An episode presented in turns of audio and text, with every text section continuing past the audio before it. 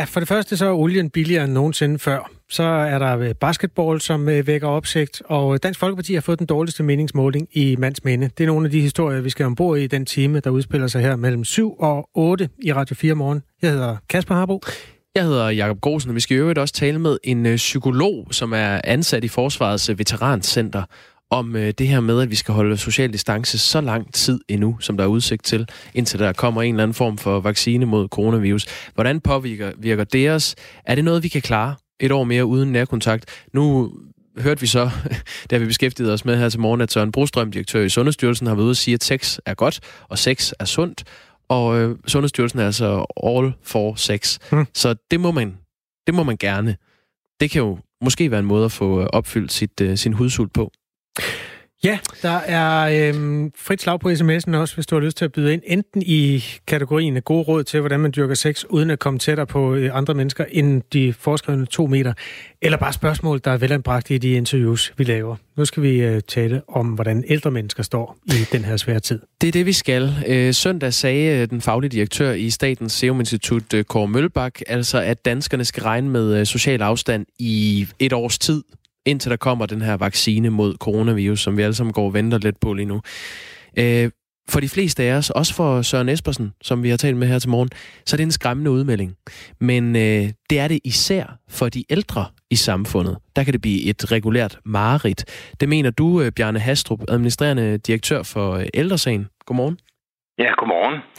Øh, Bjarne Hastrup, øh, hvis total isolation af ældre er den eneste måde at undgå smitte på, er det så ikke øh, den rigtige måde at gøre det på? Nej, ikke total isolation. Det vil være nedværdigende og uværdigt for ældre mennesker. Simpelthen fordi, hvis der er nogen, der har brug for social kontakt, så er det specielt personer på plejehjem og personer i hjemmeplejen. Og de er stærkt afhængige af deres pårørende. Fordi man må tænke på, at personer på plejehjem meget ofte er demente.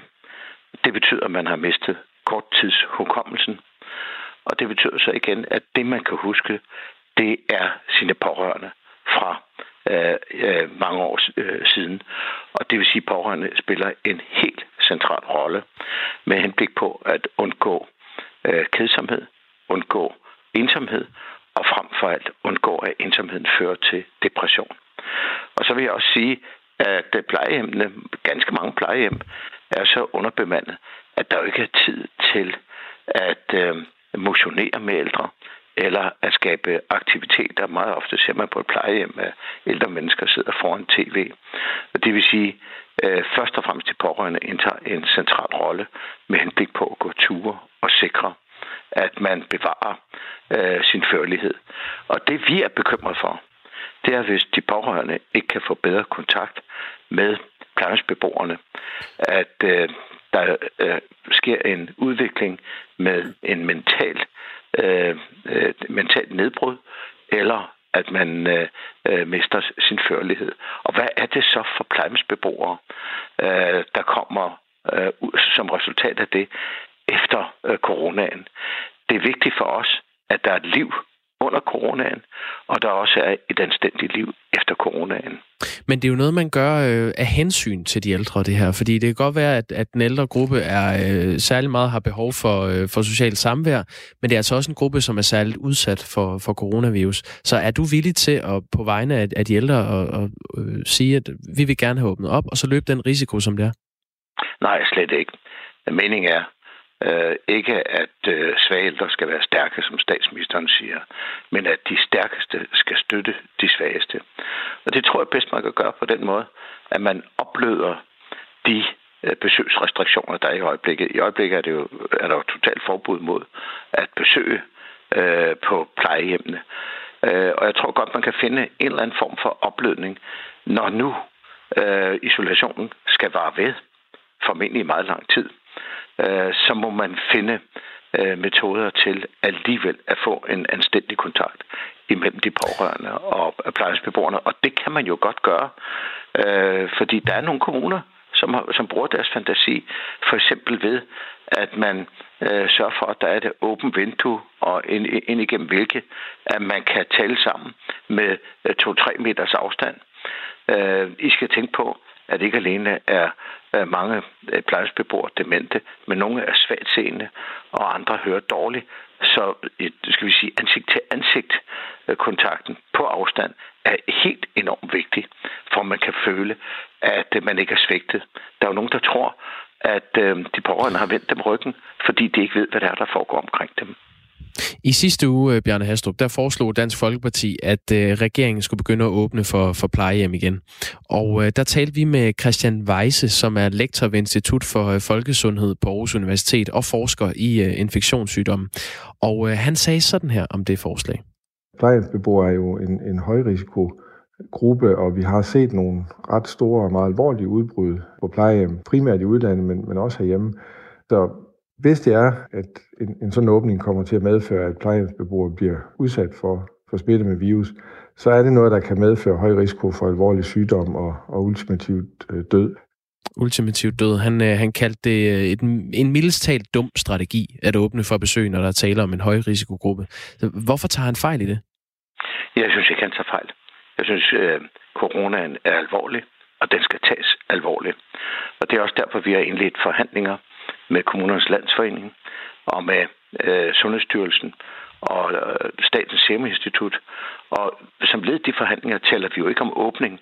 Vi taler om, hvilken former for oplødning, der gør, at man ikke lukker coronaen indenfor. Hvordan vil du sikre, at de ældre ikke bliver smittet ved at få besøg? Jamen, det, det vil jeg gøre ved, at vi ikke foretager nogle handlinger, uden at Statens Serum Institut har godkendt det.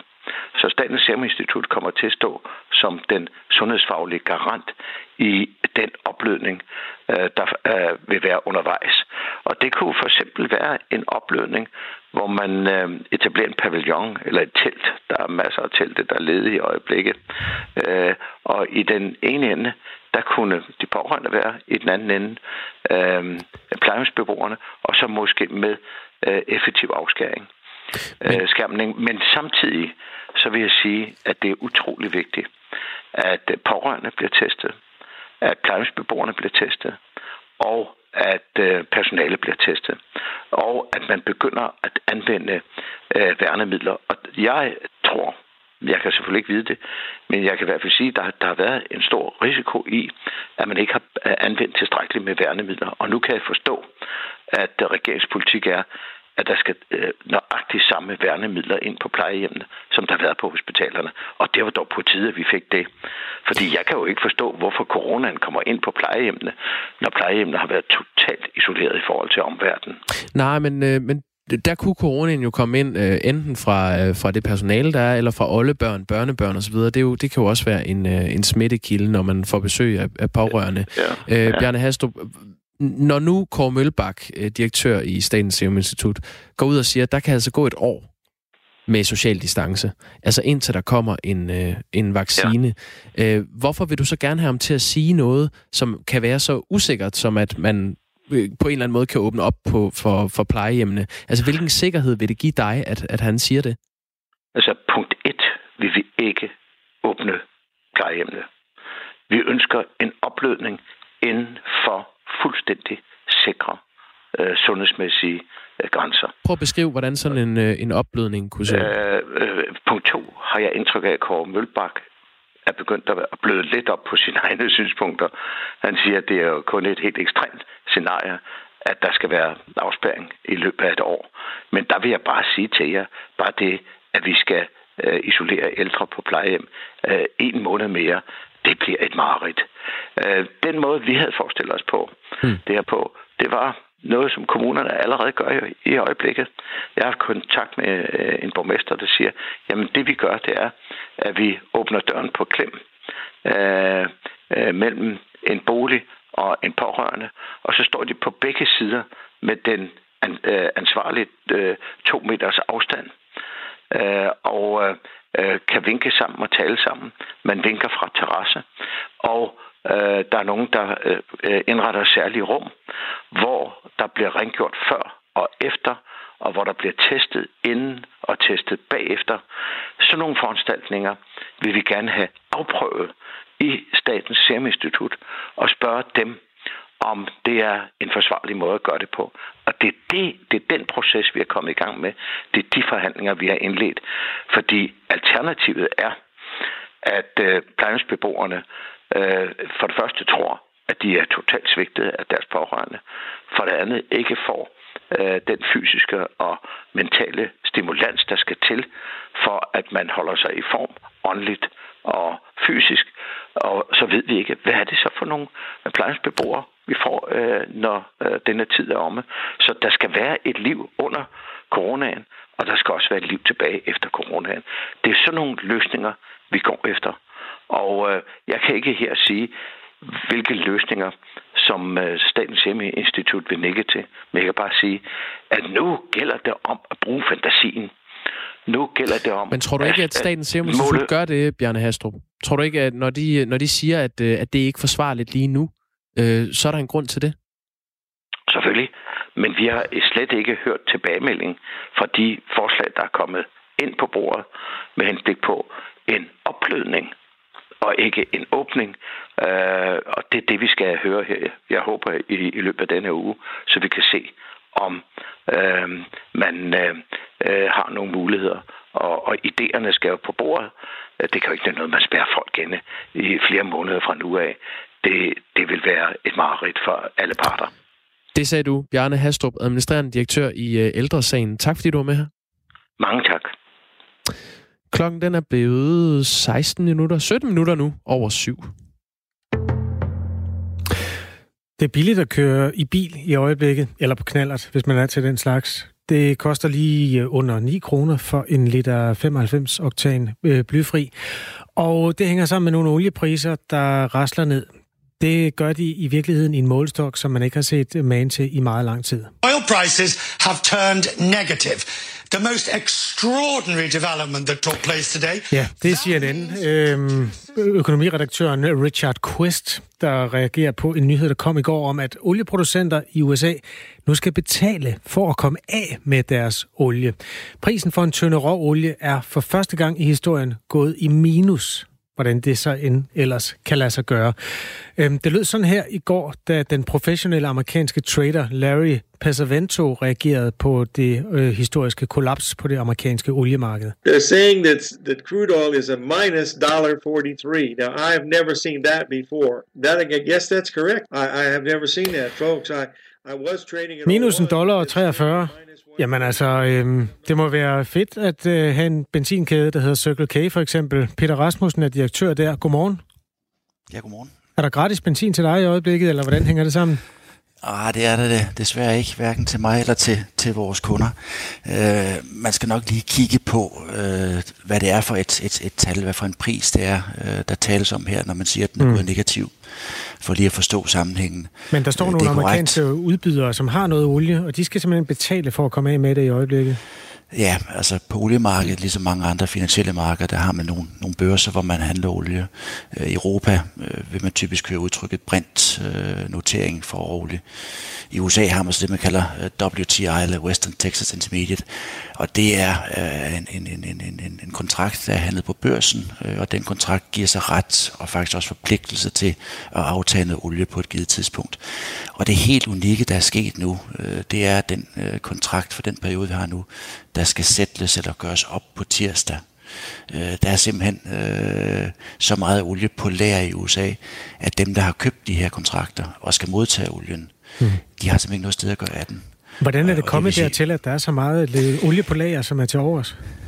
Ja, det er så det næste, fordi uanset at, at det her det er meget øh, usædvanligt, og man kan sige, at den næste kontrakt i næste måned, den er slet ikke faldet ned, den ligger omkring, hvor den har gjort. Og brintnoteringen i Europa, den er godt nok faldet fra en 728 ned til en 425, men slet ikke det samme. Men det kan jo ikke skjule den underliggende situation, at øh, coronakrisen med faldet efterspørgsel først i Kina og derefter bredt sig i Europa og USA. Øh, den faldede efterspørgsel på olie har jo gjort, at, at, at prisen er faldet markant. Vi skal måske have med, altså den sidste olie har der jo været krig, priskrig mellem verdens olieproducerende lande, og sidste søndag lykkedes det for USA's præsident Donald Trump at få en aftale med Rusland og Saudi-Arabien om, at man reducerer lidt i, hvor meget olie man producerer. Øhm, og det er noget med nogle tønder, det er lidt uhåndgribeligt for folk, men det hedder 9,7 millioner tønder, man skulle skære ja. i olieproduktionen. Øhm, Hvorfor, altså det var et forsøg på at undgå, at der skete det kollaps her, at man skulle til at få ja. sin olie væk. Hvorfor var det ikke nok til at forhindre det? Jamen altså, vi, vi skal måske køre tiden lidt tilbage, helt tilbage til 2010, frem mod 13-14 stykker. Øh, I den periode skete der en kæmpe vækst i produktionen i USA af det, man kalder skiferolie. Øh, det er en type råolie, man udvinder fra nogle, nogle, øh, nogle skiferlag i undergrunden. Og det gjorde, at USA gik fra faktisk i den periode at være en importør til at være eksportør af olie, og rent faktisk endte med at blive verdens største producent af olie på det tidspunkt. Mm.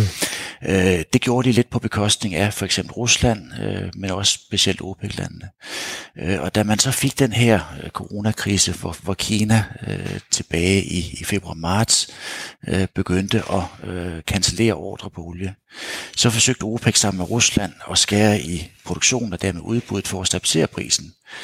Øh, det blev de ikke enige om. Man mener, spekulerer Rusland ønskede at bruge den her situation til at lægge pres på USA til også at skære i produktionen af, af skifolie. Og det var så det, vi så, at, at man fandt ud af. Det, der så er skal vi sige, meget dramatisk, og det, der understøtter, hvor, hvor galt det egentlig står til, det er at selv et, et, et, et kort på 10 minutter tønder, som er markant. Mm. Det er slet ikke nok til at, at, at, at balancere, fordi faldet i efterspørgselen er endnu større. Og det viser bare, hvor, hvor, hvor svagt øh, oliemarkedet egentlig er, hvor underliggende øh, svag efterspørgselen er. Der sker en hel masse ting i øjeblikket. Det hele handler selvfølgelig om corona i den sidste ende. Vi hører ja. om, øh, altså der er færre biler på vejene, der er rigtig øh, væsentligt færre fly i luften, og i det hele taget, så bliver der bare skruet ned for forbruget af brændstof. Har du noget sådan estimat, hvor meget mindre olie bliver der brugt i verden på den her dag, øh, tirsdag den 21. i forhold til den tilsvarende dag for et år siden? Øh, det, altså et, et, et, et, et meget useriøst gæt vil måske sige til 20 procent, men det er svært at vurdere. Det vi kan sige i hvert fald, det er, at, at, at øh, et tal på 100 millioner tønder om dagen produktionsmæssigt er ikke helt skævt. Så skærer man 10 øh, millioner tønder, det er 10 procent, og det er stadigvæk ikke nok til at balancere markedet. Øh, og det vi ser i Danmark i, i, i forbrug af, af, af olie til transport osv., jamen der ligger vi et eller andet sted mellem 15 og 25 procent. Øh, så det er et markant, øh, og så på toppen har du så øh, hvad hedder det, skibsfart og flytrafik. Øh, så det, det er markant fald. Alt det her, det er jo noget med en verdensøkonomi. Altså, alle de store pengesedler, som er vævet sammen i et puslespil, som i øjeblikket ja. har det rigtig skidt. Øh, hvad betyder det for den her verdensøkonomi, når der er lav pris på olie og brændstof? Ja, det er jo så det, der er lidt sjovt. Det er sådan måske lidt hønen og ægget, fordi vi har tidligere i historien set, at en høj oliepris kan måske lægge en dæmper på væksten. Og omvendt, ligesom med renten, hvis den lav oliepris kan måske være med til at, at holde hånden under. Øh, det, jeg tror, vi bare skal se her, det er, at, at, at det fald i forbruget, øh, både os som privatpersoner, øh, vi køber ikke fladskærm mere, vi venter måske lige at se, hvad der sker. Vi kører ikke så meget, fordi at, at, at der er de restriktioner. Det er, at, at, at det fald i olieforbruget er ikke drevet af økonomien, det er simpelthen drevet af de restriktioner, som ligger i coronakrisen. Mm. Og det vil sige, min bedste vurdering er, uanset hvad olieprisen er, så har den ikke rigtig nogen effekt, hverken den ene eller anden vej. Man kan dog sige, at når vi kommer ud på den anden side, så vil en lav oliepris selvfølgelig hjælpe til måske at skubbe julen i gang på en lidt bedre måde. De fleste af os herhjemme har kun fire hjul, vi kan skubbe i gang, hvis vi sætter os ind i bilen og, og starter den. Og der var jeg inde på det for lidt siden, at det koster under 9 kroner i øjeblikket listeprisen ja. for en, ja. en liter gennemsnits øh, 95-oktan brændstof. Hvor ja. billig kan benzinen blive i den her tid? Ja, altså den er jo utrolig billig benzin lige nu. Altså selve produktet benzin øh, er den pris på 9 kroner, der udgør den jo øh, måske 15 procent. Den helt store del, det er en afgift, som er fast, øh, og så moms på den, det er de første 6 kroner. Øh, og så har vi nogle omkostninger til at drive systemer osv. Så, så uden at skal sætte et, et, et, et nøjagtigt tal på, men hvis man, man gættede på, eller hvis man antog, at, at benzinet i sig selv var gratis, det er svært at forestille sig, at den kommer, kommer væsentligt under 7,5 kroner, simpelthen fordi der ligger de afgifter øh, og momsen på den øh, som grundlag. Og det siger jo også selv, hvis vi fik olieprisen halveret, så er det ikke de 9 kroner, der bliver halveret. Det er den sidste krone, der bliver halveret. Men 7,5 kroner per liter benzin, det vil også være historisk billigt. Altså, det kommer vi ikke ned til. Det vil være, at, at, at øh, benzin er gratis, og øh, Mærsk tilbyder sejlolien gratis fra et eller andet sted i verden til Danmark, osv. osv., osv. Øh, som jeg sagde, hvis, hvis, hvis prisen på råolie bliver halveret, øh, så er det altså en pris på omkring kronen, der skal, skal halveres. Ja, okay. Så altså, vi er meget, meget tæt på, hvad man, man kan sige er minimumsprisen. Det er meget, meget billigt, hvis man går baglæns historien og ser det. Og som så oven i købet lægger på, ligesom alle andre produkter, hvor der er en vækst, øh, inflation osv., øh, og udregner, hvad, hvad det koster. For eksempel, hvor lang tid skal jeg arbejde for at køre en kilometer med bil, så vil jeg næsten påstå her, det har aldrig, aldrig nogensinde været billigere sagde Peter Rasmussen, der er direktør for brændstof hos øh, benzinkæden Circle K. Tak fordi du var med. Velkommen. Og nu til noget helt andet. Øh, den her øh, corona-karantæne, bliv indendør tid, som vi befinder os i lige nu, den lægger jo op til, at man for alvor tænker over nogle af de store ting i livet. Det er der jo tid til, som for eksempel, hvem er den største sportsudøver nogensinde? Hvad Messi. mener du der? Lionel Messi. Nå, han er over Maradona for dig? Ja, ja, langt over. Hvor er så øh, Michael Jordan? Øh, Basketballspilleren? Det, det er samme kategori som øh, badevægte. Det interesserer mig ikke. Okay, jamen øh, så læn dig tilbage. Ja. You are ja. in for a treat. Øh, for nu skal det handle om ham. I 90'erne, der ledte han øh, kultmandskabet Chicago Bulls til deres første amerikanske NBA-mesterskab nogensinde. Det lød sådan her. Michael Jordan with 30 points and the Chicago Bulls have won their first ever NBA championship. Ja, og for dem, der ikke uh, har holdt skarpt øje med basketball i 90'erne, så kender man måske Michael Jordan for den her. When the world's greatest athlete, Michael Jordan, teams up with the world's best loved cartoon character, Bugs Bunny, you won't believe your eyes. And now, the player coach of the Toon Squad. Det Space Jam en delvist uh, animeret film fra 96 med høje, flotte, dygtige Michael Jordan i en uh, bærende rolle. Uh, nu skal vi sige godmorgen til Morten Stig Jensen, NBA-nørd og basketball-ekspert for det amerikanske medie Forbes.com. Godmorgen, Morten Stig Jensen. Godmorgen. Blandt øh, basketfans, øh, der, der er kommet en ny øh, dokumentar på Netflix. Det er derfor, vi taler om det her. Den hedder The Last Dance. øh, og han er jo et af de helt store ikoner i, i sportshistorien, Michael Jordan. Øh, den her dokumentar, den har været øh, i mødeset i flere år. Hvad er det, øh, du og andre basketfans har glædet sig så meget til at se? Jamen, dengang i 97-98 sæsonen, der øh, fik NBA Entertainment adgang til Chicago Bulls' omklædningsrum og, og deres øh, fly og busser og alt det her, og optog over 500 timers øh, optagelser simpelthen, som faktisk aldrig har set dagen lys sidenhen. Og det er, jo, det er jo utrolig fascinerende for, for basketfans, fordi der får man jo lige pludselig, ved at man havde den her adgang, et mere intimt blik på Michael Jordan og Chicago Bulls, som på det tidspunkt kunne næsten sammenlignes med Beatles i forhold til mediedækning og faninteresse og inspiration og hvad man nu ellers kommer til. Øhm, så for os basketfans derude, der handler det jo om, at, at vi glæder os til at se et måske et mindre filtreret program. Fordi andre dokumentarer, omkring Jordan har måske altid haft sådan en lille smule glansbilledeagtigt over sig. Øh, men her kommer vi for en gang skyld tættere på, og måske ser lidt af bagsiden omkring den her legendariske spiller og klubben, som, som dominerede 90'erne. Øh, det giver et mere nuanceret billede af, af, af den legende, vi kender og, og de flydende elementer, der var, der var rundt omkring ham. Og den her Netflix-dokumentar, The Last Dance, øh, den handler om den sidste sæson, hvor det her famøse Chicago Bulls-hold spillede sammen. Og det var en sæson, hvor klubben vandt sit 6. mesterskab. Øh, hvorfor var det Chicago Bulls-mandskab så specielt, at det kan retfærdiggøre en dokumentar her 20 år efter? Det var fordi på det tidspunkt begyndte intrigerne virkelig at dukke op.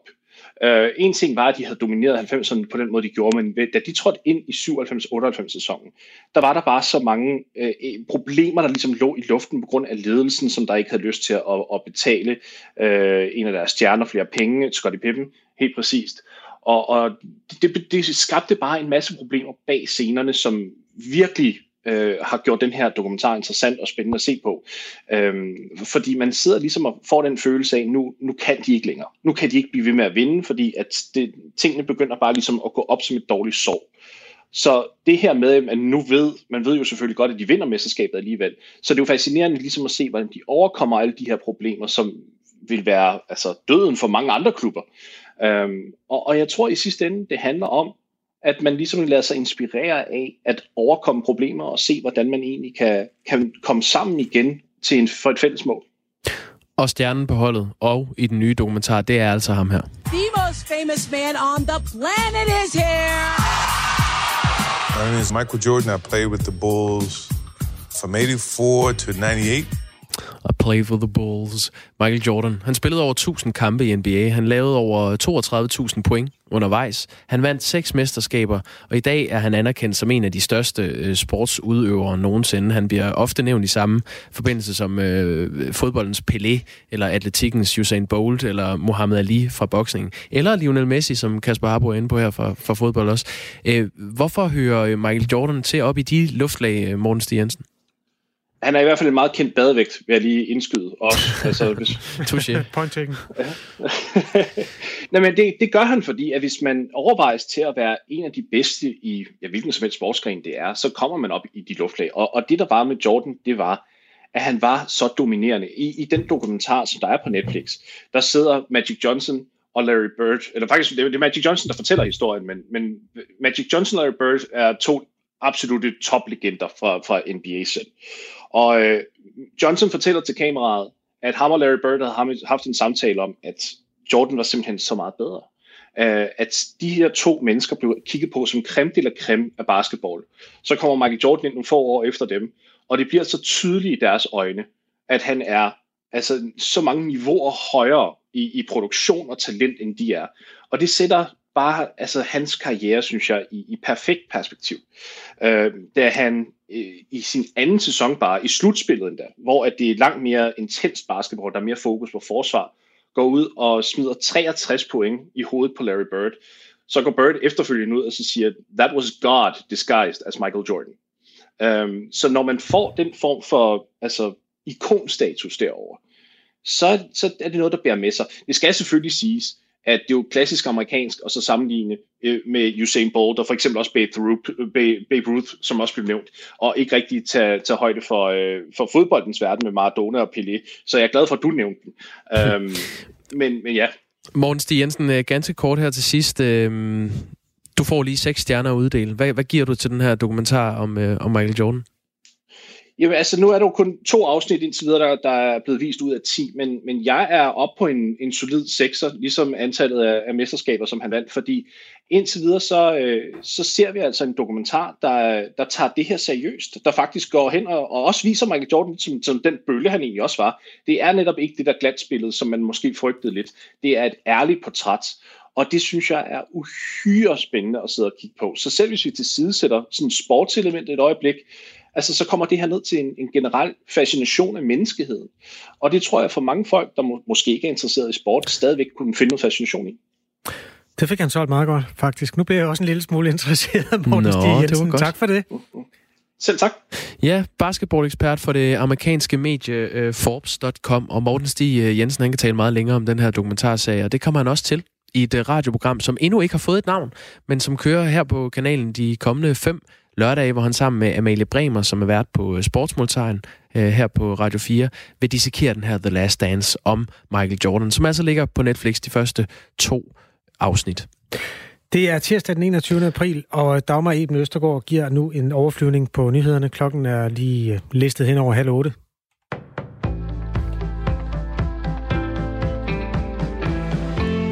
Transportminister Benny Engelbrecht er blevet fortørnet over at se busselskabet Flixbus køre med tætpakkede busser på tværs af landet.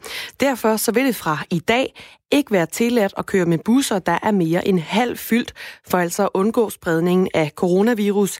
Det skriver Transport- og Boligministeriet i en pressemeddelelse. Danskerne de er blevet opfordret til kun at foretage de mest nødvendige rejser med den kollektive trafik. Samtidig så er udbyderne blevet opfordret til at være med til at begrænse trængslen ved ikke at medtage for mange passagerer. Men den opfordring har selskabet Flixbus, som kører mellem København og Aarhus, altså ikke taget til sig. Det har medier beskrevet de seneste dage. Hvis busselskaberne de ikke overholder påbuddet, så vil deres tilladelse til at drive fjernbusser blive inddraget, lyder det. Elever i folkeskolens ældste klasser, de kommer ikke tilbage i skole før sommerferien, skriver politikken. For hvis skolerne de skal leve op til sundhedsmyndighedernes retningslinjer, er der hverken plads eller ressourcer til at undervise flere elever.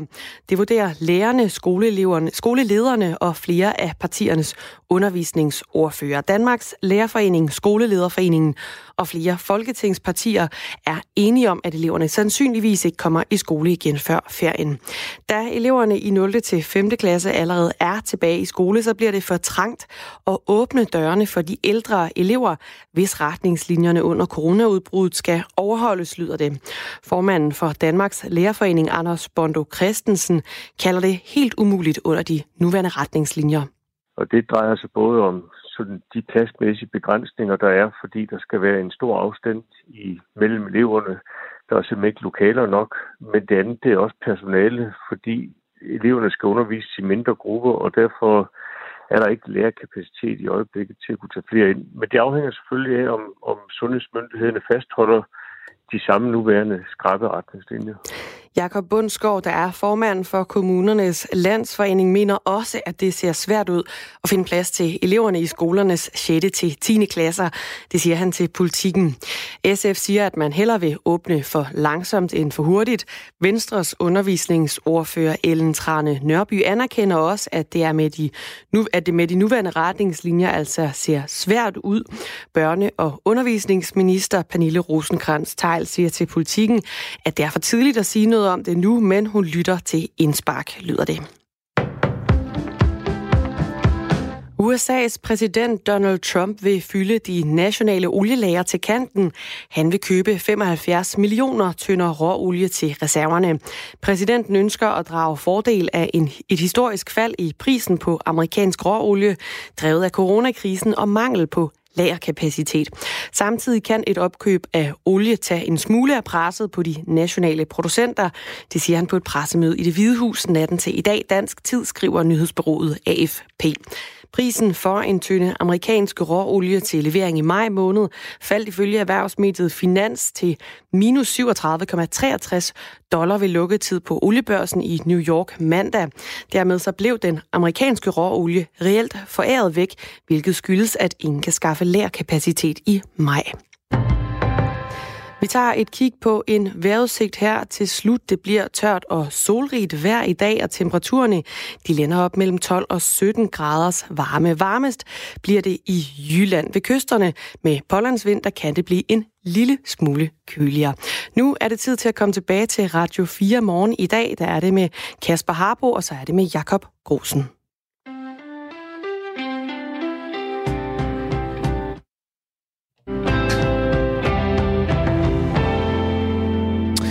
Det er nemlig rigtigt. Radio 4 Morgen er med øh, Kasper Harbo og Jakob Grosen på denne tirsdag den 21. april. Og øhm, vi skulle egentlig have haft en lytter med nu, som har skrevet ind, men øh, vi kan ikke komme igennem. Nej, men det gør ikke så meget. Nej. Vi vil da bare lige vi øh, antyde i hvert fald, at døren står åben, hvis du har meninger om de ting, du hører. Så kan du skrive ind til os, og hvis det er noget, der er nuancer i, så kan det også godt være, at vi øh, ringer og tager en snak øh, med dig om det, så fremt ellers du har lyst til det. Øh, man skriver ind til os ved at tage sin telefon frem, gå ind i sms-funktionen, som de fleste telefoner jo har, og så tager det fart. Ja, så skriver du øh, R4 efterfuldt af din kommentar, og du sender den til 1424. Øh, det er der en, der har gjort her. Hvad med Tiger Woods? Er der en, der skriver. Altså, nu talte vi om nogle af de største øh, sportsikoner i historien før. Med, vi taler om Michael Jordan, du nævnte Lionel Messi, jeg nævnte Pelé i en bisætning. Tiger Woods er nu også midt i puljen, golfspilleren. Ja, man skal da tale pænt om alle ikonerne. Ayrton Senna hører hjemme i samme kategori for mig. Nu vi er der. Mohamed Ali. Ja. Michael Laudrup. Mister. Anja Andersen. hvad? Camilla Andersen. Ja. Øh, med, øh, hvad var det, hun hed hende der? Der var sådan en øh, bagspiller med, øh, med, med, med det Vestergaard. Var også god. Ulla Kvilbæk. Okay, ej, nu er du nede af, af listen. Susanne Lauritz. Klokken okay. er 7.39. Du hører Radio 4 morgen. Ja, det er det, du gør.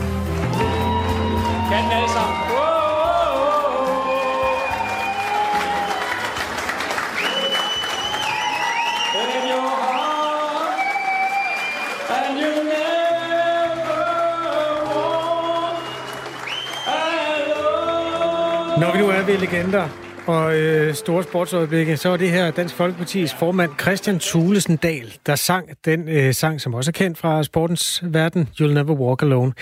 Det var fordi partiet havde vundet øh, kæmpestort og holdt derfor et brag af en valgfest i 2015. Øh, Dansk Folkeparti tordnede frem og blev det næst største parti i Danmark, kun overgået af Socialdemokraterne. Og det står i et lidt historisk skær i øjeblikket, fordi historien er en helt anden i dag. Altså partiet blev jo halveret under øh, valget i juni, og så er der kommet en måling fra Voxmeter, Analyseinstituttet, som fortæller, at nedturen fortsætter. Faktisk har Dansk Folkeparti aldrig haft mindre opbakning i de 19 år, hvor der er blevet lavet målinger hos Voxmeter. Godmorgen, Henrik Kvartrup. Godmorgen. Politisk kommentator og analytiker hos blandt andre Ekstrabladet. Er du overrasket over, at det går dårligt for Dansk Folkeparti? Altså, man har jo vendet sig til, at Dansk Folkeparti øh, står midt i, i en nedtur. Øh, det, hvis du har spurgt mig for et år siden, og om vi skulle tale sammen her i april 2020 og tale om, at Dansk Folkeparti stod til øh, lige over 6 procent, så ville jeg ikke have, have troet, at det kunne være muligt. Men, men, men det er den vej, det bærer for Dansk Folkeparti, og det er en regulær øh, katastrofe, som partiet befinder sig i. Det er nok den mest dramatiske en nedtur, monumentale nedtur, som, som noget Dansk Parti har genlevet i nyere øh, dansk politisk historie. Det er, øh, det er meget bemærkelsesværdigt, det sker for øjeblikket. Altså nu lever vi jo i en tid, hvor øh, vi har et parti siddende på tinge, som består af én mand. Altså, ja. hvis vi nu skal snakke om nedsmeltninger, så er Alternativet er jo også gået rimelig meget fra hinanden i den sidste tid. Ja, Synes du, Dansk Folkeparti er, er en værre historie? Nu tager jeg afsæt i, hvor de kommer fra. Altså, det er klart, der er mindre partier end Dansk Folkeparti. Men jeg minder lige om, og I, I, I nævnte det også selv i jeres oplæg, for to år siden havde Dansk Folkeparti 22 procent af stemmerne. I dag er tallet kun godt og vel 6 procent. Jeg kan huske, da jeg kommenterede øh, første gang, at Dansk Folkeparti dykkede under 10 procent. Øh, det var øh, lige før valgkampen sidste år. Der var folk sådan enige om, okay, det her det er, det er all-time low og vildt bemærkelsesværdigt, men, men nu må den vende, ikke? Nu er vi altså 4 procentpoint lavere Øh, og, og spørgsmålet er, hvornår går vi under de 5 procent? Altså, det, det ville have været, altså, hvis man havde stillet det spørgsmål for et år siden, så ville man være blevet betragtet som indlæggelsesmoden. Øh, det, det gør man ikke længere. Der er jo en corona i luften. Det kan være, at vi kan vende tilbage til, hvilken øh, impact den har på dansk politik. Men lad os lige starte med det, som er, var inden coronaens tid. Christian Thulesen har jo sagt, at valgresultatet det skulle evalueres, fordi man vil gerne i toppen af Dansk Folkeparti forstå, hvorfor det gik galt op til sidste folketingsvalg. Her er, hvad han sagde til TV2, da han i sensommeren var på rundtur hos græsrødderne. Valgresultatet for Dansk Folkeparti, det var ikke som vi ønskede os, og det vi nu er i gang med, det er en rigtig grundig evaluering i øh, hele partiet øh, om, hvad kan vi lære af de sidste fire år? Hvor forventede danskerne, at vi gjorde det anderledes? Øh, og det vi lærer der, det skal vi jo tage med os øh, i forhold til, til de kommende års politiske arbejde, i håb om selvfølgelig også, at vi får nogle af de danskere, der fravalgte os den 5. juni til at vende tilbage. Ja, har, har han lyttet nok til sit bagland, tror du, Henrik Kvartrup, altså øh, Christian Thulesen Dahl? Jeg tror faktisk, han har, han har lyttet meget. Øh, det, der er Dansk Folkeparti's helt store problem, er, at øh, det, der i mange år var partiets øh, vidundermiddel, øh, det man altid kunne anvende, hvis det lige blev lidt vanskeligt, nemlig øh, at spille udlændingekortet, øh, det middel, det har slet, slet ikke længere den samme effekt, øh, som det havde gennem rigtig, rigtig mange år. Altså man skal tænke på, at der var en lang periode i dansk politik, hvor, øh, hvor Dansk Folkeparti havde udlændingepolitikken mere eller mindre for sig selv. Altså nu er de skarpe synspunkter, som Dansk Folkeparti havde i mange år, nu er de nærmest blevet allemandseje på Christiansborg. Og det gør udfordringen kæmpe, kæmpe stor. Altså de, de håndtag, man historisk har kunnet rykke i, øh, kan man godt stadig rykke i. Der er bare ikke nogen effekt, og derfor øh, er det, at Dansk Folkeparti er i så store problemer. Ja, det er jo svært at gå ud og sige i dag, men vil have lukket grænsen for eksempel. Det sælger ikke så mange billetter. Ja, ja, øh, har du andre bud på, hvad partiet kan have mistet af regulære mærkesager? Jamen, det, øh, udlændingene er klart den, øh, er klart den, den største øh, mærkesag, og så er der jo kommet konkurrence. Altså, øh, det nye borgerlige er kommet ind på linjen, øh, og Socialdemokratiet øh, er jo blevet en, en markant konkurrent øh, på de områder, som Dansk Folkeparti engang havde øh, for sig selv. Så alt taget i betragtning, så, så, så, så, så har vi her øh, opskriften på en, øh, på, på, på nedtur. Og hvis du så dertil lægger, at øh, Christian Thulesen Dahl jo i hele sin øh, formandstid, øh, i hvert fald indtil for et år siden, kun har været vant til medgang øh, så, så, så har han pludselig skulle omstille sit politiske virke fuldstændig. Øh, nu, er, nu, er, nu er han en mand, der skal håndtere øh, modgang, og, og, og det er jo ingen sag at stå og være dansk mand i skysovs, når, når alt i dansk politik drejer sig om en, og man, øh, man har de der 22 procent, det er altså væsentligt vanskeligere, når vinden begynder at blæse den, den, den anden vej. Og der er det jo, at Christian Thulsen Dahl endnu har til gode, øh, eller vi endnu har til gode at se, at øh, han er lige så dygtig i modvind, som han er i øh, medvind.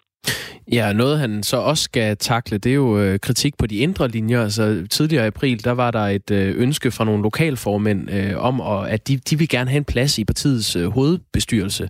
Øh, vi talte også med, med en, som, øh, som havde den holdning øh, her i, i programmet. Øh, hvordan, øh, hvordan er stemningen sådan internt i, i Dansk Folkeparti? Jamen, den er da elendig. Øh, og det er jo klart, at øh, det, man kan jo meget, længere, meget, meget bedre øh, holde styr, topstyre et parti, når man ligger på 22 procent, end når man ligger på, på 6 procent. Altså i mange år har det jo været Dansk Folkeparti øh, et af de helt store eller mest markante særtræk ved Dansk Folkeparti, at det parti var benhårdt styret fra toppen og ned. Og der har baglandet rettet ind. Det, de har fundet sig i, at når det er så sådan, det skal være, Pia Kjærsgaard bestemmer, og Christian Tulsendal bestemmer. Men den linje er det jo ulig sværere at føre, når man ikke har 22 procent, men man har 6 procent. Øh, og, og, og i den forstand er kriser jo selvforstærkende. Øh, der er jo selvfølgelig folk i baglandet, der spørger, jamen, øh, for hvorfor skulle vi egentlig lytte til de der øh, folk i toppen, når de ikke kan bringe os øh, højere op i meningsmålingerne, end de formår øh, lige nu? Og ultimativt, det, vi er ikke kommet dertil nu, men, men ultimativt ved at der en eller anden dag være nogen, der spørger, er Christian Tulsendal den, den rigtige leder for Dansk Folkeparti? Inden vi lige øh, runder coronakrisen sammen med dig, Henrik Fortrup, så vil jeg sige til dem, der hører Radio 4 morgen, og særligt dem, der måske på et tidspunkt har stemt på Dansk Folkeparti, hvis du hører til de der to tredjedel, der øh, har forladt skuden, så må du meget gerne skrive en sms om, hvorfor, hvad det er, der er baggrunden for, at øh, du ikke længere synes, at det er partiet for dig. Øhm, og det er jo altså lavet ikke på baggrund af et valgresultat, men på baggrund af en meningsmåling, som, kom, som konkluderer, at øh, tilslutningen til Dansk Folkeparti nu ligger mellem 6 og 7 procent. Hvis du er en af dem, der øh, har valgt anderledes den her gang, eller har tænkt dig at gøre det ved næste valg, så skriv lige en sms, der starter med R4 og et mellemrum, og en lille forklaring på, hvorfor. Send den til 1424. Vi skal høre øh, Dansk Folkepartis gruppeformand Peter Skåb. Han siger sådan her, når man spørger ham til de dårlige meningsmålinger men som sagt, jeg tror ikke, at, øh, at det handler om, at Dansk Folkeparti eller de andre partier for så vidt gør det dårligt. Jeg tror bare, det handler om, at øh, statsministeren er den, der som statsminister skal håndtere den her krise. Og, og der har hun gjort det, som enhver statsminister ville have gjort. Øh, og det har hun gjort godt, og det tror jeg, danskerne siger ja. Hatten af for det. Vi, vi vil gerne øh, give vores øh, stemme til, til Mette Frederiksen, hvis der var valg i morgen. Ja, Henrik Kvartrup, tror du, det er coronakrisen og statsministerens, hvad skal man sige, meget væsentlige plads i nyhedsbilledet, der gør, at øh, Dansk Folkeparti ikke længere har så stor tilslutning? Jamen, det er da, det er da indlysende, at det er endnu en faktor. Men, men, men Dansk Folkeparti kan altså ikke klippe sted med at sige, at det er fordi, øh, vi har fået en coronakrise, at det pludselig står i en, i en, i en øh, til en tilslutning på 6 procent. Det er kun én blandt mange faktorer. Men det er da rigtigt, at øh, Mette Frederiksen har, har jo dygtigt formået at spille øh, det der kort med, at nu skal vi alle sammen rykke sammen i en krisetid, og så er det nok klogest, at I rykker sammen om mig, øh, statsminister. Og, og, og der er der givetvis mange af, af Dansk Folkeparti's vælgere, som, som også føler sig usikre og utrygge her i coronatiden, og derfor vender sig mod, mod, mod, mod statsministeren. Det, det, det tror jeg for så vidt er, er rigtigt nok, men, men, men, men pointen er bare, at det kan langt fra forklare, mm. øh, at Dansk Folkeparti befinder sig i den krise, som partiet befinder sig i nu. Jeg lader mærke til, at øh, Christian Thulesen Dahl, som jeg følger på Facebook, han var ude med en lille video, dengang coronaen begyndte at blive rigtig dominerende, hvor han sagde, at en af grundene til, at man skulle stemme på Dansk Folkeparti, var, at der var sådan en, en kritisk tilgang til de flygtninge, som kom herop med en masse corona ombord. Og det var jo på et tidspunkt, hvor det faktisk var skiferiefolket, der havde der stod lidt med sorte pære i den sammenhæng der. Og der lykkedes han i hvert fald ikke med den manøvre at sige, at det her det var et flygtningeproblem. Har du et indtryk af, om man har arbejdet med at gøre coronaen til en del af, af den dagsorden, som er Dansk Folkepartis? Altså, jeg skal nok svare på det, men først vil jeg bare lige sige, det der med at sige, at det er udlændingens skyld, at coronaen er kommet til Danmark, det er jo et meget godt eksempel på den der pavlovske refleks, der, er, der altid har været hos Dansk Folkeparti, at når der opstår et eller andet problem, så siger man, at det er udlændinge. Og det har været en opskrift, der har virket pointen er bare, som du også selv påpeger, Kasper, den virker ikke længere. Det folk siger, når siger de det, jamen det, det, det er noget slud, og så går man ligesom videre. Øh, og så glemte jeg lige spørgsmål spørgsmålet, var undskyld. Jeg synes faktisk, du svarede ganske udmærket på det, der var øh, den væsentligste substans i det, jeg sagde. Henrik. Kvartrup, øh, tak skal du have. Ja, men det var en fornøjelse politisk analytiker og øh, kommentator ved Ekstrabladet. Husk, at øh, du er velkommen til at blande dig, hvis du har lyst til at øh, fortælle for eksempel om, det kan være, du kan uddybe, hvad det er, der går galt for Dansk Folkeparti lige nu i en meningsmåling. Skriv R4 og et mellemrum din besked. Send den til 1424. Som vi har øh, talt om løbende her til morgen, så øh, sagde øh, Kåre Mølbak, som er direktør for Statens Serum Institut, søndag aften, at han ikke forventer, at danskerne kommer til at give hånd, kramme og i det hele taget bryde den her sociale distance, vi er underlagt lige nu, før med et års tid, når vi forhåbentlig har en vaccine mod coronavirus. Godmorgen, Nikolaj Reutmann. Godmorgen. Psyko- psykolog og næstformand i Dansk Psykologforening. Et år, det er rigtig lang tid. Øh, tror du, danskerne kan klare et år uden nærkontakt? Jeg tror i hvert fald, at øh, Kåre Mølbaks øh, udmelding har øh, bragt en, en sådan stille chokbølge igennem den danske befolkning. Øh, jeg tænker, at rigtig mange har nu gået i, i halvanden måned og nærmest bogstaveligt talt holdt vejret for at, at nedsænke smitterisiko og smittespredning. Og jeg tror, at rigtig mange havde håbet, at vi omkring, måske efter sommeren, vil begynde at kunne, øh, kunne gøre de ting, vi plejer at gøre igen. Så på den måde tror jeg, at den udmelding om, at der måske er et år, måske halvandet år til, vi kan begynde at genoptage social kontakt, som vi kender det, faktisk har, øh, har været et stort chok for mange.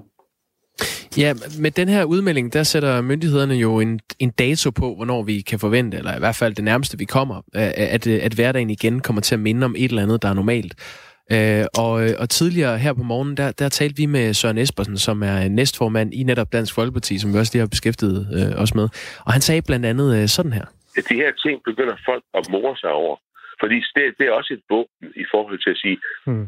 vi, vi kan ikke klare det her mere. Nikolaj Rødman, øh, folk begynder at more sig over det, og kan ikke tage det seriøst længere. Øh, med så lang en, en tidshorisont øh, vil vi begynde at slække på, på retningslinjerne, mener han. Er, er du enig i, at det kan være en konsekvens? Jamen, jeg tror i hvert fald, at øh, det, som vi har set, der har været så vellykket den sidste halvanden måned, har jo været øh, hvad skal man sige, viljen og motivationen for, at befolkningen ændrede sin adfærd. Det vil sige, at alle har faktisk gået ret meget ind på præmissen om, at vi skulle ændre adfærd for at beskytte hinanden. Det har man jo lykkes med, den kommunikation, og det har man også, man også lykkes med at skabe den adfærdsforandring hos folk. Det, der kan være lidt tvivlsomt, tænker jeg, når man skal tænke et helt år eller halvandet år frem i tiden, det er, at kan videre motivationen for at have ændret sin adfærd, om den bliver fortsat bliver ved med at være lige så stærk et år frem i tid og et andet år frem i tid. Det kan jeg godt være i tvivl om. Dels fordi, at vi måske kommer længere og længere væk fra, fra det, der som er risikoen, det som er den umiddelbare fare, jo længere tid der går. Vi bliver simpelthen også mere og mere vant til, at der er en risiko. Øh, men egentlig også fordi, at jo mere at vi savner den, den, øh, den sociale kontakt og den intime, nære kontakt, jo mere får vi måske også lyst til at slække på motivationen for, for at ændre vores adfærd. Hvad med, hvad med en anden af de her nye udmeldinger, der er kommet fra, fra Sundhedsstyrelsen om, at øh, vi må godt have sex med hinanden? Også folk, som vi ikke øh, har som fast partner. Øh, tror du, det kan være med til at åbne op, og så kan vi ellers lade være med at give hånd og kramme, øh, når vi går øh, uden for soveværelset? Jamen, jeg tror, at det, øh, det er et forsøg på at kommunikere ud, at øh, det er umuligt at undgå at være i kontakt med hinanden som mennesker. Vi har jo et utroligt stort socialt behov som mennesker. Øh, og at Sundhedsstyrelsen også forsøger at dæmme lidt op for det, i forhold til at sige, at der er en risiko forbundet med at være sammen og være tæt på hinanden, men at det er jo ikke fordi, det er forbudt. Det er sådan set kun forbudt at forsamle sig øh, over 10 mennesker psykologisk set, Nikolaj Røgtmann, burde Kåre Mølbak og myndighederne have undladt at give den her øh, tidshorisont, når, når han siger, at det her det kan vare ved i, i et års tid, eller det er jo faktisk på ubestemt tid, som det er lige nu. Burde de øh, have lavet være med det på nuværende tidspunkt? Det, nej, det, det tror jeg ikke, de burde. Jeg øh, tænker, at det at give den udmelding øh, også gør os i stand til at forholde os til den forandring, som vi, som vi skal leve med i et år eller halvandet.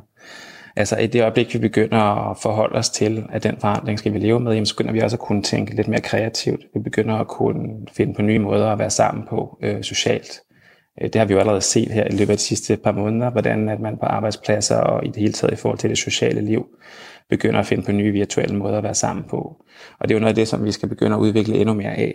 Så jeg tror på mange måder, at det at melde en klar dato ud, selvom den kan rykke sig, det gør egentlig også, at man begynder at kunne forholde sig til, okay, det er så det, der er realiteten. Hvordan kan vi så leve med det? Det sagde Nikolaj Reutmann, psykolog og næstformand i Dansk Psykologforening. Tak for det. Selv tak. Klokken den er blevet 5 minutter i 8. Her kan vi tage en stribe bud på, hvad det er, der går galt for Dansk Folkeparti. Det tidligere næststørste parti i Folketinget, som fik et dårligt valg ved... Undskyld. Det var en tus i halsen. Ja, det er coronaen, der taler. Åh oh, nej. Undskyld. Vi sidder halvanden meter fra hinanden. Det er ikke noget at spøge med. Jeg Nå. har det fint. Jeg havde bare en tus i halsen. Nå. Dansk Folkeparti har en dårlig meningsmåling fra Voxmeter, der siger mellem 6 og 7 procents tilslutning, hvis der var valg i dag. Og Radio 4 Morgens lyttere stempler ind med en masse forklaring på, hvad der får dem til at forlade Dansk Folkeparti som vælgere. Anders skriver, Dansk Folkepartis klimapolitik og ordet klimatosser har skræmt mig langt væk som vælger. Ja, øh, Søren har skrevet, jeg har stemt DF i 15 år, men da de var hovedarkitekten bag lukningen af Radio 24 sluttede min støtte. Det er noget, der stadig gør mig rasende, når jeg tænker på det. Det virker som om, at DF og Socialdemokratiet vi lukke øjnene på os vælgere, da 24 ofte kom længere ind under huden på politikerne og deres politik, end man før havde set. Lena skriver, de lukkede Radio 24 og så var der sagen med Kim Christiansen, Maria-sagen og Tullebanen. Citat slut. Ja, øhm, Henrik skriver også, medieforlig, Tullebanen, manglende modstand mod EU og globalisering fik mig til at hoppe fra DF. Det er Henrik fra Albertslund. Og det er altså et øh, parti, som på et tidspunkt lå med over 20 procents øh, tilslutning, som nu er nede mellem 6 og 7. En lytter skriver her, tidligere var en stemme på DF en blå stemme, nu er en stemme på DF en måske rød stemme. Citat slut. Altså lidt uafklaret øh, fokus på, hvad det er, man får for pengene, hvis man stemmer på Dansk Folkeparti. Ja. Mm, Lene skriver også, øh, det, det er det samme med, med 24-7-sagen og sagen med øh, Kim Christiansen Maja og den der omfartsvej ved, ved den Maja. har jeg læst op, søde ven. Nå, det var den? Ja. Nå, der er flere, der nævner det. Ja. Det er bare derfor, man, øh, man falder jo nærmest over dem. Det er sådan nogle sager, der har fyldt for DF's vælgere. Øh, jeg har stemt DF. Den fra Søren, har du læst den Den op? har jeg så læst. Ja, okay, nu står vi nu, nu, kører, idioter. nu går der rundhyld i den. Okay, der er ikke nogen, som øh, forklarer, øh, eller jo, der er mange bud på, hvad det er, der får folk til at øh, forlade Dansk Folkeparti som vælgere. Hvis der er nogen, der har lyst til at forklare, hvad det er, der får dem til at blive, i og med, at der stadig er 6-7 procent, så er du selvfølgelig også velkommen til at stemple ind med en sms. Ja, tak. Vi har et par minutter inden nyhederne. Skulle vi øh, tage og runde noget, der et eller andet sted peger en lille smule ind i samtag? Det synes jeg bestemt, vi skal. Da lukningen af Radio 24 var jo op og vende i mange af de sms'er, vi lige har hørt her. Mm. Det, der kom i stedet for, det var jo i en vis forstand os, altså Radio 4. Ja. Så var der plan B, som var DAB-båndet, DAB-kanalen. Ja. Det udbud tabte de. Digital Audio Broadcasting, som er en anden form for radiosendenet. Mm. Øh, den tabte de, og der er en kanal, der hedder Loud, og det er faktisk den, jeg gerne vil tale om. Ja. Den åbnede 1. april, og øhm, som en ungdomsradio. Og lidt under radaren. Det var ikke meget larm, de havde lavet for sig selv inden. Nej, det tror jeg var meget bevidst. Ja, det var det. I en tid, hvor alle radiokanaler, også den her, altså har det virkelig svært ved at, Mm. tr- at trænge igennem. Det havde Loud også. Og hvis vi bare lige skal blive ved det, så er det jo fordi, vi lever simpelthen i et land, hvor man har fået at vide lige siden man blev født. Hvis der er katastrofe, så går du ind i din stue, og så tænder du for Danmarks Radio. Ja. Og det kan man godt se på radiolyttertallene. Det er fair nok. Det klager vi ikke over. Øh, Radio Loud har haft to meningsmålinger, eller undskyld, øh, lyttermålinger. Den første, der var simpelthen så få, at man ikke rigtig kunne finde ud af, hvor mange der var. Men nu har Gallup, ifølge øh, fagbladet Journalisten, fundet frem til, at der er øh, lyttere på linjen. Mm-hmm. Det, der er ungdomskanalen Louds øh, største problem, er måske, at de fleste af lytterne er over 50. Ja. Og det er jo desværre, det har de meldt ud lige fra start, det er svært at få unge lyttere til at lytte Flow-radio i det hele taget. Øhm, men det er jo lidt overraskende. Hvad var det, de havde 13.000 lyttere i den måling? Øh, 15. 15? Ja. ja. Og de Og hvor, fleste- de ja. fleste er over 50. Ja, og det handler jo om flere ting. Det handler blandt andet om, hvem er det, der har en DAB-radio. Ja, det kan du sige, men der er jo også en app. Den kan man jo hente. Hvem er det, der har den app? Det er så folk over 50. Altså, man skal sige til Radio Lavs øh, forsvar, at der er jo ikke fundet nogen ekstern markedsføringssted. Man har jo ikke gået ud nu med store plakater på øh, gader og stræder og på busserne og sådan noget, som for eksempel Radio 4 har gjort. Nej, jeg så også direktøren for, for Loud, Anne Davidsen, hun sagde, at øh, det var ikke øh, en del af strategien. De ville lade indholdet tale for sig selv. Ja, og det er man jo nødt til at lave først. Ja. Nå, men hvem er så de der lytter over 50? Jeg sidder og tænker, at det må være anmelderkorpset. Altså Ja. alle de rastende spidsepinde fra både Fagbladet Journalisten, og hvad han hedder, ham der, øh, ham der vinbunden øh, bunden der fra Jyllandsposten. Lille Lund. Ja, ja. Alle de der spidsepinde, de sidder og hører Radio Loud lige nu, as we speak. Alle andre kan for øvrigt få et læse nyheder, fordi klokken er blevet helt